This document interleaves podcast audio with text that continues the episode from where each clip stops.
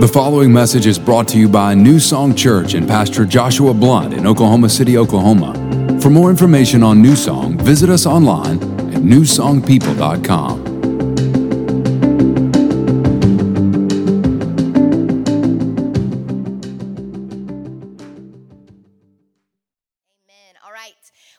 are in week two of our I Am series, Jesus according to Jesus. And we are looking at our I, or we're looking at the Lord's I Am statements uh, that he makes in the gospel. Seven I Am statements. And uh, we're going to run into all of these in the Gospel of John. How many of you have been living in the Word, abiding in the Word this week in your Being Transformed journals? Uh, how many of you have your journal with you? I've got my family here with me. Gus has got his journal with him. I hope you have your journal with you uh, today at home. You're at home, there's no excuses. You should have your journal with you. Um, I know our family has been enjoying it. We've been enjoying reading through the book of John. We have our individual quiet times together in the morning, and then we get together later, whether it's on the way to school or at dinner or on the way to Blocks Conference, which was amazing, by the way. And if you missed it, you can go back and watch all of the message uh, messages on YouTube. Uh, but we'll get together and talk about what the Lord showed us, like what we wrote down in our Being Transformed journal. And it has been so good. So I encourage you um, to, to keep up uh, your Being Transformed journal, to, to stay in the Gospel of John with us. And maybe you're like, you know what, this week threw me some curveballs and I missed a day or two or three or four. Don't give up. Don't throw in the towel. Uh, you can, right where you're at, just pick up. Don't like go back and try to catch up and catch up with what you missed. Just start fresh tomorrow with us in John chapter 7. Uh, so, tomorrow in John chapter 8, or today in John chapter 8, we're going to be looking at uh, an I am statement of Jesus that he declared. And what I love about these I am statements is there's so much more than just like a historical figure and a historical quote by that historical figure. This is more than a historical account. These I am statements of Jesus are living, these are living words. They're alive today. These I am statements are Jesus inviting you to act on, inviting you to believe these words and to act on these words. Last week, Pastor Josh preached a message on the I am statement I am the bread of life. Again, it's not just a historical account, it's not just a historical quote by a historical figure. This is the living words of Jesus saying, I am the bread of life, inviting you to believe that and then inviting you to act on it. Jesus is the bread of life, He is the main thing. He is my sustenance, my provider. All of my needs are met in Him. How are we? Going to act on that living statement? So, the I am statement that we're looking at today is found in John chapter 8, verse 12. And uh, if you were here, I'd have you stand. But today, just stay seated. But if you would read this, the words are going to pop up on the screen. I want you to read this out loud with me today. Jesus uh, says in John 8 12, it says, Again, Jesus spoke to them, saying, I am the light of the world. Whoever follows me will not walk in darkness, but will have the light of life. I am the light of the world. Now, the Gospel of John mentions light over 30 times. Uh, you may remember it in Monday when we read through John 1 John talks about light, he refers to light over and over and over again as he is introducing Jesus, the Son of Heaven. And this theme of light is a major theme in all of John's writing. He has the Gospel of John. And then he has three letters, First John, Second John, Third John, and then he has Revelation. But in his letters, First, Second, and Third John, he continues to refer to Jesus as light. In fact, John uh, when he's much older in ministry and he's ending the near or he's near the end of his life he says this in 1 john 1 he says this is the message we heard from jesus and now declare to you okay i want you to think about this for a second this is john. John who has uh, apprenticed under Jesus his entire life. He's getting older, he's nearing the end of his life. He walked with Jesus on this earth. He grew up with the apostles. He was so close with Jesus when Jesus walked the earth that Jesus left uh, the care of his mother uh, in the hands of John. He asked John to take care of Mary when he was going to the cross. He was part of the inner circle with Jesus, Peter, James, and John. Like he was as close as you could get to Jesus when Jesus walked the earth. And this is the message that John heard from Jesus God is light, and there is no darkness in him at all. God is light. This is the message Jesus' closest followers heard from him. And because God is light, and because Jesus is God, and Jesus is God in the flesh, Jesus could boldly say, I am light. And he says that we can have his light and that we are the light of the world. We know those famous words from Jesus in the Sermon on the Mount that we're the salt of the earth and the light of the world. So we see that light is like a mega theme in Scripture, is an important, important theme. But what is light? Let's start at the beginning. You can insert your cheesy sound of music joke right there. Let's start at the beginning Genesis 1 1 through 4. This is the creation narrative, the very first verses in all of Scripture. It says, In the beginning, God created the heavens and the earth. The earth was without form and void, and darkness was over the face of the deep. And the Spirit of God was hovering over the face of the waters, and God said, Let there be light, and there was light. And God saw the light was good, and God separated the light from darkness.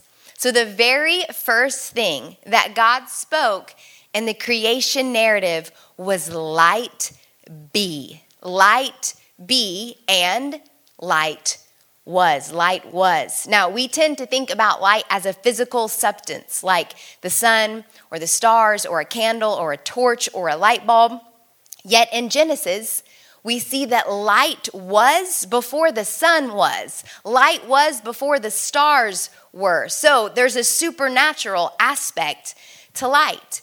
And we know, thanks to John's vision in Revelation, that there will be no sun or no moon in the new heavens and new earth, but there will be light. So there's more to light than just a physical substance, there's a supernatural, a spiritual aspect to light.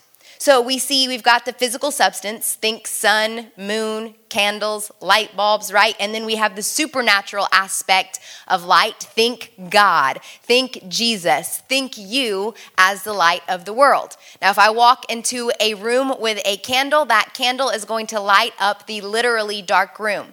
But if I walk into a literally dark room, my life is not glowing. Like my light, my body does not physically glow, so I'm not going to light up the room. Yet Jesus says, I am light. So there's the physical aspects of light, like a candle, and then there's the supernatural aspects of light, like God, Jesus, and the light that's in me, His light in me. So, there's physical light, there's supernatural light, and what we observe about physical light helps us to understand aspects of supernatural light. It helps us to understand the significance of supernatural light, this major theme in Scripture, this living statement of Jesus. When we look at physical light, it helps us to understand just how significant this statement was.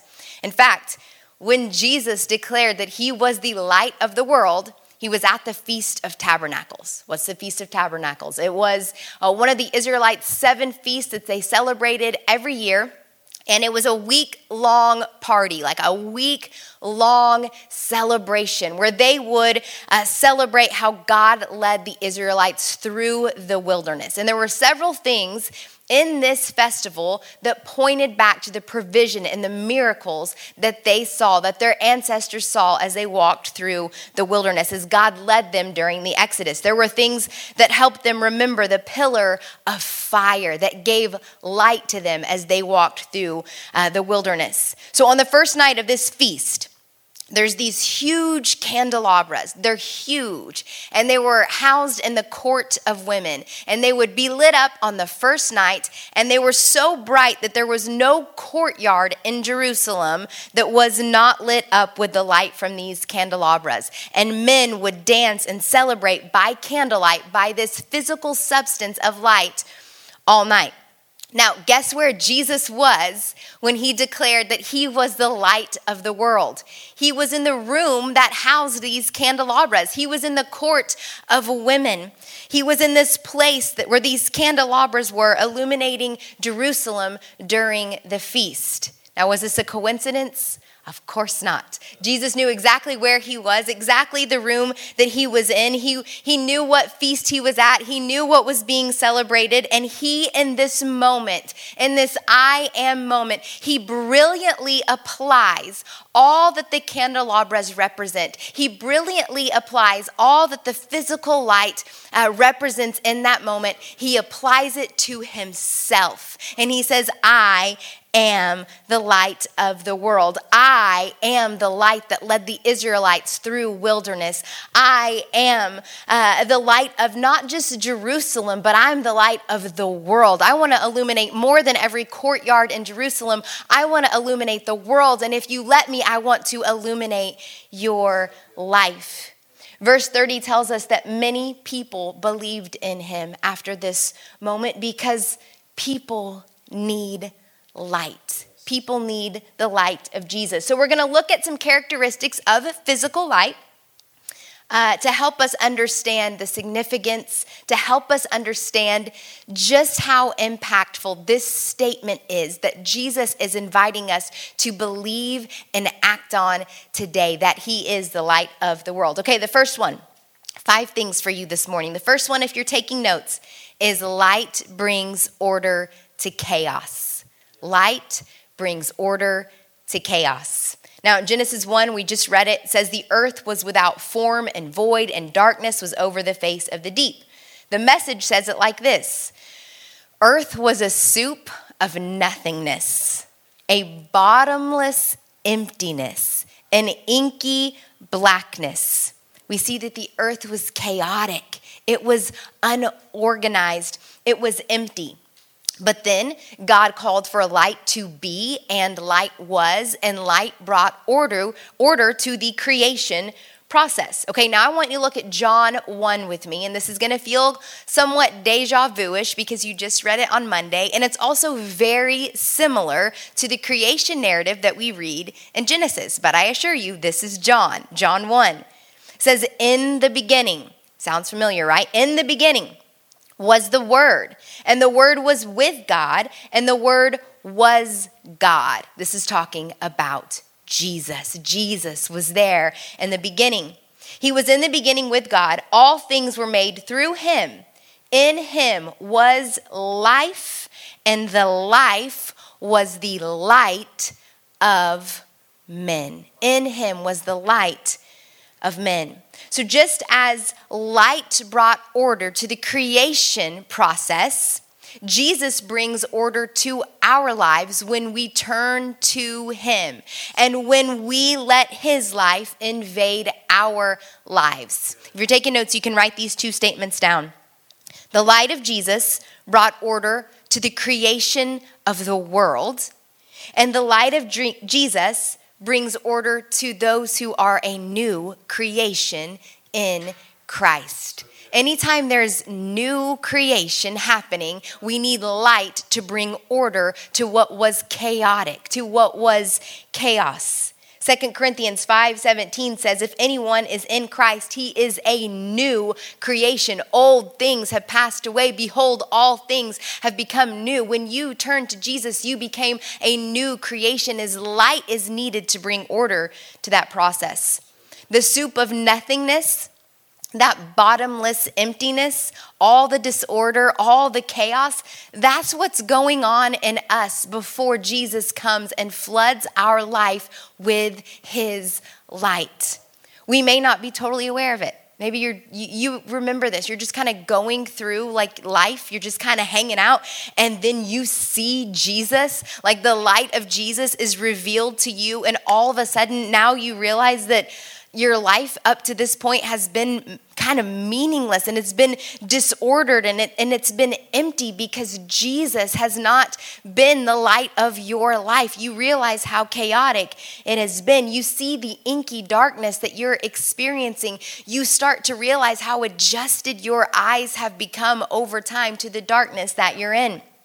How many of you can recall that day? Let me see a, a, a, like a little hand raised emoji. You can recall the day, the day that he appeared, that the light of Jesus was shining, and you saw God through the light of Jesus, and you said, It's no longer I who live, but him who lives in me. And your soul felt its worth. You remember that day? Don't forget that day. Remember that day when the light of Jesus flooded your life and you became a new creation. That old soup of nothingness, that emptiness, that void, it all passed away and things became new. The life of Jesus in you brings light and order to what was once chaos. My life used to be formless, but light came and brought order, and now my life has form. I was just a blob of clay, but now I am clay in the potter's hands, and he is uh, creating me. I am the work of his hands. My life used to be empty, but light came and brought order, and now my life is full. I searched the world and I came up empty. Nothing could satisfy the desires of my heart, but light came and I saw him, the bread of life. He now satisfies me and sustains me. I am full. My life used to be meaningless, but light came and brought order, and now I see there's a purpose.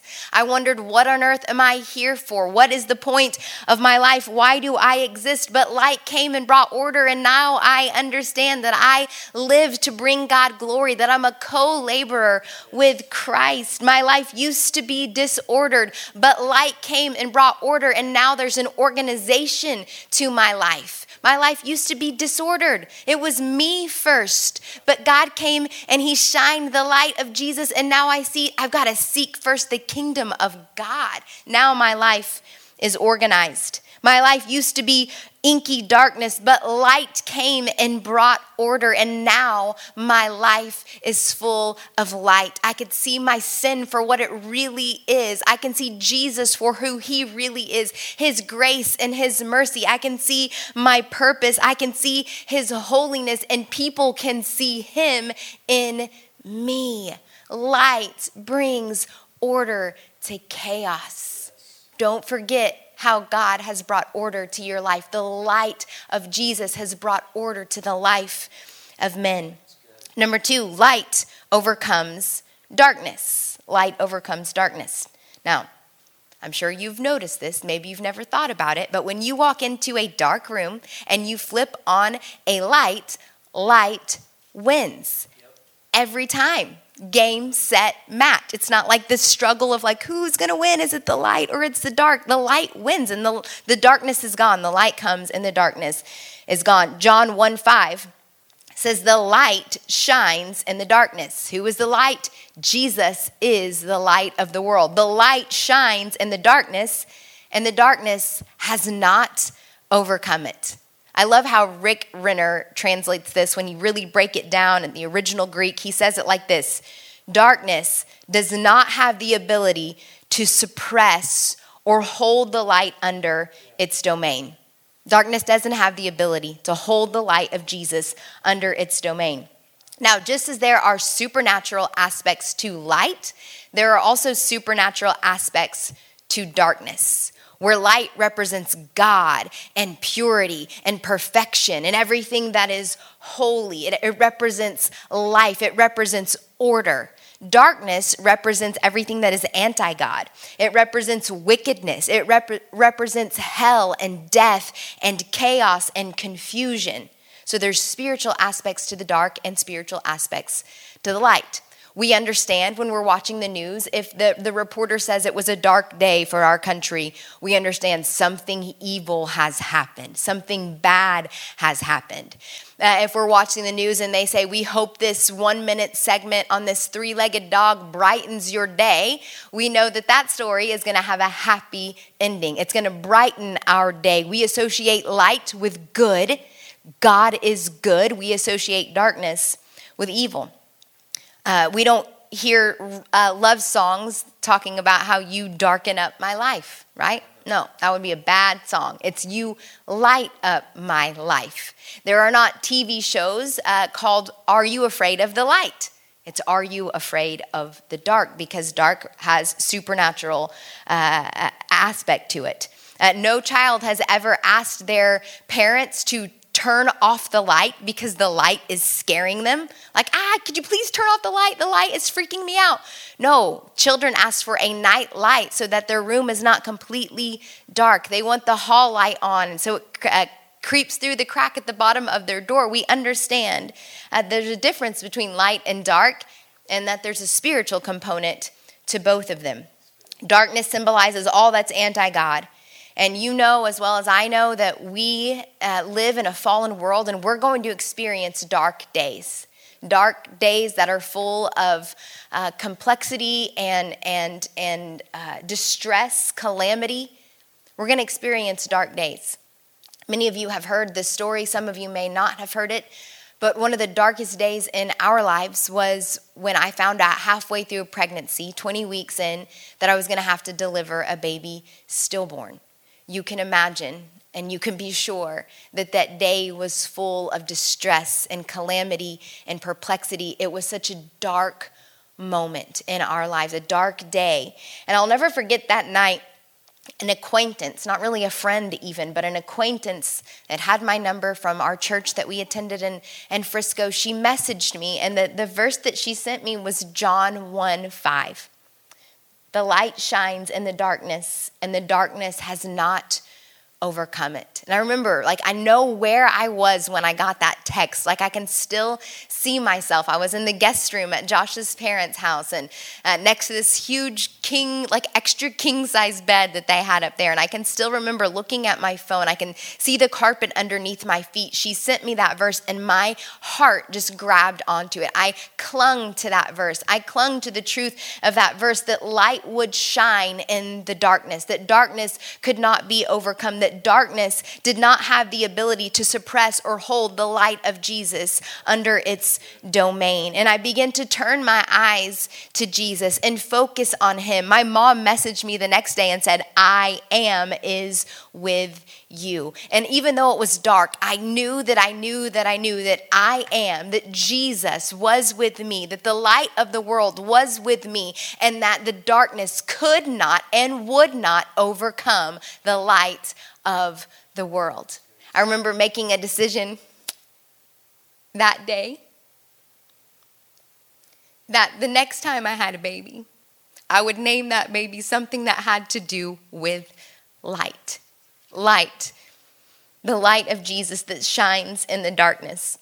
Ray, if it was a boy, and Sunny, if it was a girl. And Sunny came 17 months later. And Sunny girl, you remind us all of the time that light does not have the ability to suppress or hold darkness under its domain. You are a reminder that light shines in the darkness for the godly. Wherever you're at today, maybe you find yourself in a deep, dark cave and you're experiencing supernatural darkness, I'm telling you, turn your eyes to the light of the world because that darkness cannot be overcome, or that darkness will be overcome by the light of Jesus. Hear these words of him. They are living words inviting you to believe and inviting you to act this morning. He says, I am the light of the world. Whoever follows me will not walk in darkness. Number three, light guides. Light guides. Light brings order to chaos. Light cannot be overcome by darkness, and light guides. Now, Physical light has been used as a navigation technique for thousands and thousands of years. We have brave, bold sailors like Maui and Moana that are out on the open ocean and they're using the stars and the moon and the horizon to navigate the open ocean. People have used light as a navigation technique for thousands and thousands of years. I was just reading in Acts about when Paul, the Apostle Paul, is being transported to see Caesar. And the ship that he is on encounters this crazy, intense storm at sea. And this is what Luke writes in Acts 27 20. When neither sun nor stars appeared for many days, and the great storm continued to batter us, we abandoned all hope of being saved. Now, this was before the compass was invented. So the sun and the stars were very important to these men on this ship. And it says that the sun or stars hadn't appeared for many days. So this means that they are out on the open ocean or the sea and and there's no sun or stars to guide them but their ship is moving and they have no idea what direction they are heading in and so it causes them to abandon all hope. They throw hope overboard and uh, they, they kind of, uh, or not kind of, but they do resign that they're going to die at sea because they didn't have light to guide them. They lost hope. And it's at this point, Paul stands up and says, Guys, it's going to be all right. We're not going to die. An angel appeared to me and told me that I was going to make it to my appointment with Caesar and that we would get to our destination and that you guys are all going to be okay too.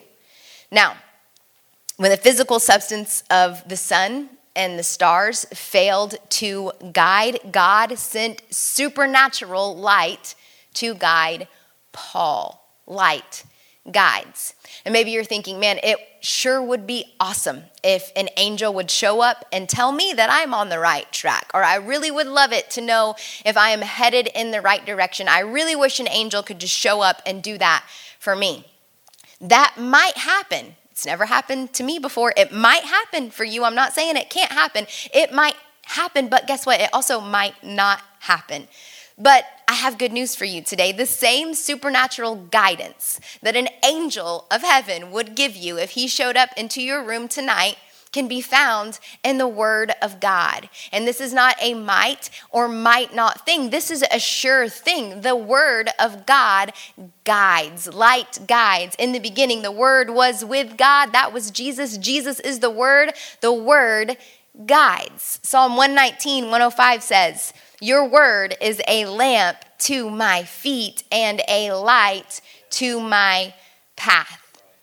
How many of you like to go hiking in the woods at night? the unfamiliar woods at night not me if you if you're going to go hiking in unfamiliar woods at night which i wouldn't but if you were you should bring a flashlight right you you bring a flashlight with you we understand that if we're going on a hike in the dark, we need to be able to see our feet. We need to have a lamp on our feet so that we know how to walk. Like, do we need to take a big step here? Do we need to tread lightly here? Do we need to stay still because there's like a snake or something that's about to cross our path? Do we need to uh, do we need to pick up our pace? Like, what kind of shoes do we need to wear? We need a lamp to our feet that shows us how to walk. In the same way, God wants to show you how to walk. He wants to be a lamp to your feet. And we see in His Word how we are to walk. In scripture, we see we are to walk humbly, that we are to walk uprightly, that we are to walk worthy of the call. The lamp to our feet, the word of God shows us what kind of shoes we're supposed to wear shoes of peace. It shows us that we're supposed to uh, uh, keep in step with the Spirit. It shows us how to walk, the pace in which we are to walk. We have a lamp to our feet. A lot of people are so concerned about where we're going, about where we need to get to, that many of us are not paying attention to the manner in which we need to walk in order to get there. God wants to reveal to you how to walk. His word is a lamp that lights your feet and tells you exactly how to walk. He wants to light your feet, not just your path, but He does want to light your path. If you're walking through the dark woods, you're not going to keep the flashlight at your feet the whole time. You're going to point the flashlight out ahead so you can see what's coming, what direction you're going and what direction you're going to take. When we read God's word, He illuminates the path of our lives. A lot of believers will say things like, Man, I just want to know the will of God. I want to know the will. I want to know the will. God, let me know your will because I want to do your will. And they act like God's will is hidden from them but it's not. His will is plain. His will is His word. His will is His word. So instead of walking in darkness, hoping that we bump into God's will, we got to see God's word for what it is. God's word is a light, a light that will guide you, a light that will show you how to walk and where to walk. Now, it may not, it will not tell you exactly who to marry Maybe that's something that you're like, Lord, just I want your will for, for marriage. Just show me who I'm supposed to marry. It won't show you exactly who you're supposed to marry. That's not how it works. But his word will tell you what to look for in a spouse. His word will tell you what his will is concerning a godly marriage. And as you put that lamp to your feet and choose to walk like he says to walk, how he shows you to walk in scripture, and as you choose to study the word and hide his word in your heart, it's not hidden from you, but you hide his word in your heart as you read it, as you meditate on it. You hide it in his heart. And as you're walking down your path, how he's told you to walk, how he's instructed you to walk, that light will begin to shine forth at the right time and it will light up your path and it will either guide you to uh, to somebody that you're supposed to marry or it will guide you away from the person that you're not supposed to marry. This is how God's word works. His word is a light. His word guides asking God to order your steps. Maybe you're praying and asking God, order my steps. You're praying that He will reveal the path that He has for your life. Asking Him to do that without reading the Word of God, the lamp to your feet and the light to your path, is like asking a flashlight to lead you down a dark path and not putting batteries in that flashlight. We're going to get lost. And hear me, you don't have to settle for lost today, church. You don't have to settle for lost because the light of the world is inviting you with his living words to believe and to act on the fact that he is the light of the world. Based on what I see in scripture, I don't think that we, as followers of Jesus, ever have to experience being lost because Jesus isn't lost and he never will be lost. And if we're following after one who does not get lost, then we do not have to experience being lost. He is the light of men. His life in you is the light of your life. You are never without navigational light. He came to seek and save the lost. You once were lost, but you're not lost anymore more. You're following after Jesus, right? You're, you're picking up your cross and you're following after the one who is never lost. He's the light of the world. He says, Whoever follows me will never, never walk in darkness. So you don't have to subscribe to this idea of, oh, I'm just in a season where I'm lost right now. That's not the will of God for your life. The will of God for your life is to follow after Him who will never lead you in darkness. If you're a follower of Jesus and you're feeling a bit lost, then the question for you today is Are you sure you're still following him? Maybe you thought you were following him, but maybe you've been following your emotions. Maybe you've been following your desires, your circumstances, or your friends. You may need to reroute this morning. You may need to repent, turn your heart back towards Him. And maybe you're thinking, well, this is great. I just realized like I haven't been following Jesus for the last six weeks or the last six months. Like, how am I ever going to catch up? How am I ever going to find where he's at? That's not how it works. You repent, you turn to Jesus, and he comes running to meet you right where you're at and grabs you by the arm and says, Okay, I'm here. Follow me. That's the grace and the mercy of God for you today. He wants to guide your life. No matter how overcast the situation may seem, the light of God's word will guide you. Number four, light reveals.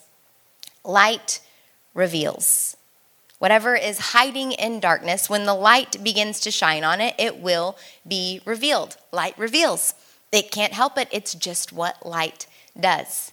Uh, every once in a while, I'll be pulling into our home after dark, and the headlights on my car will reveal something that's there in the darkness that I would have not known was there unless the light had uh, shone on what was in the darkness, like usually a creepy little armadillo. I have no idea that creepy little armadillo is there until I turn and my lights hit its beady little eyes, and light reveals that the armadillo is there in the darkness.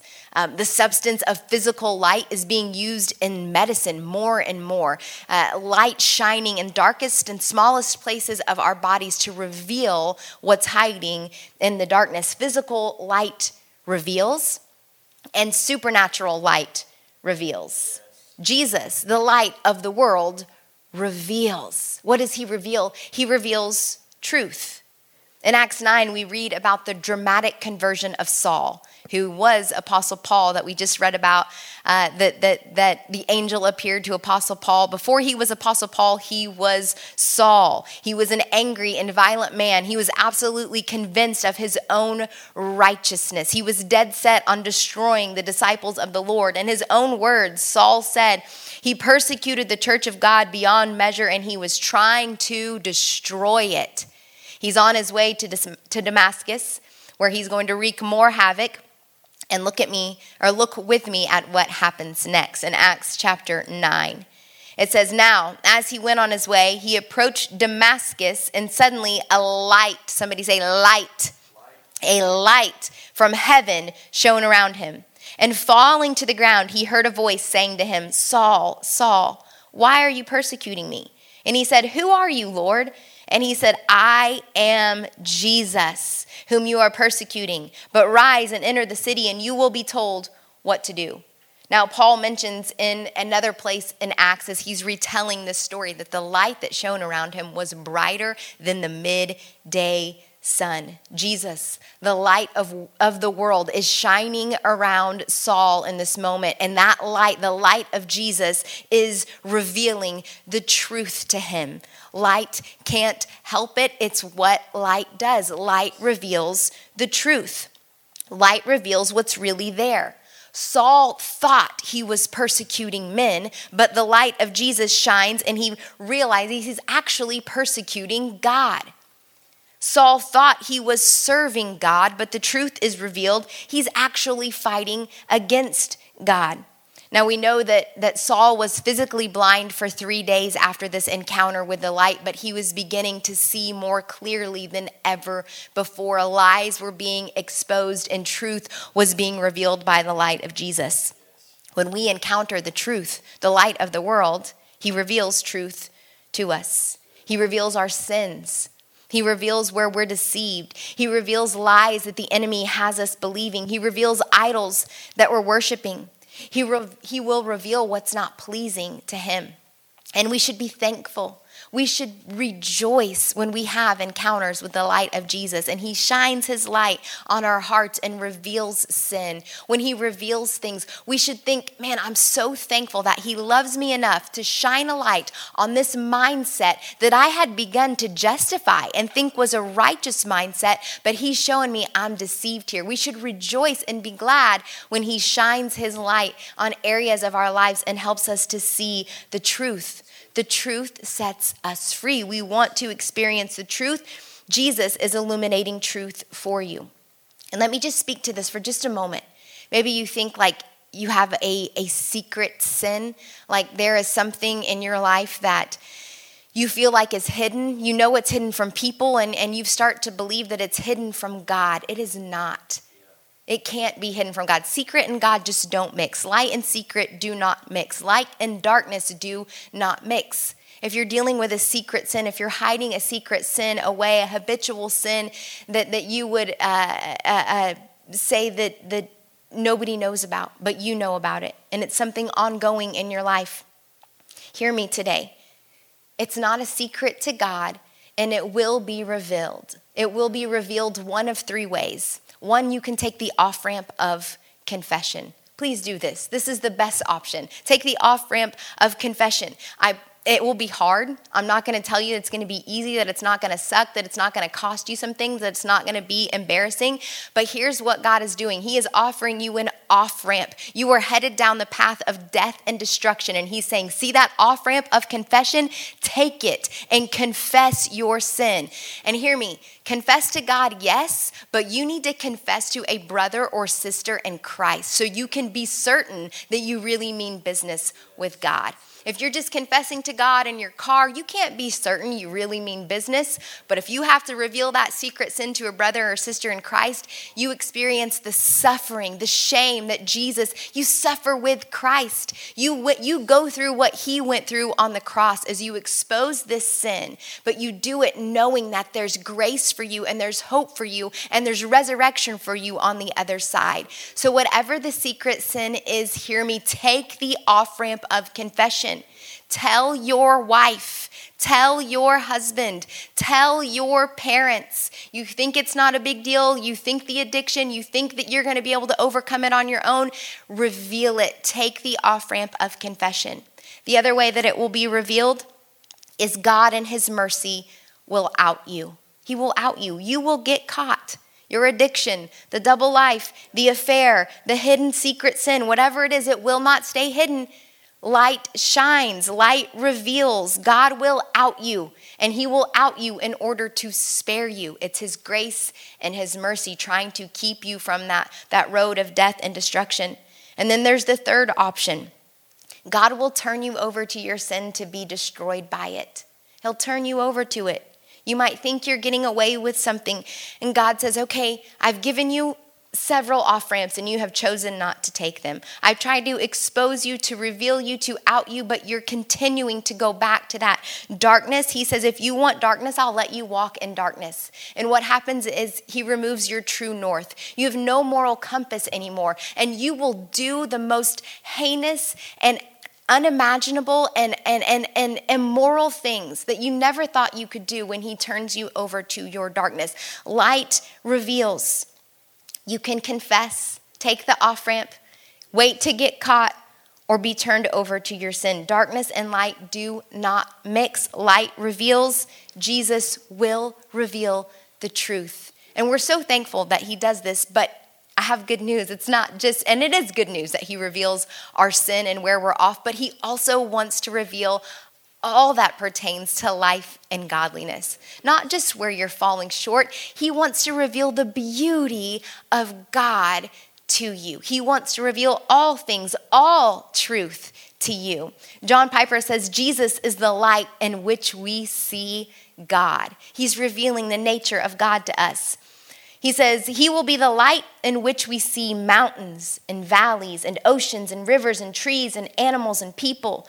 Nothing will be the same when you have Him as your light. Everything looks different in the light of Christ.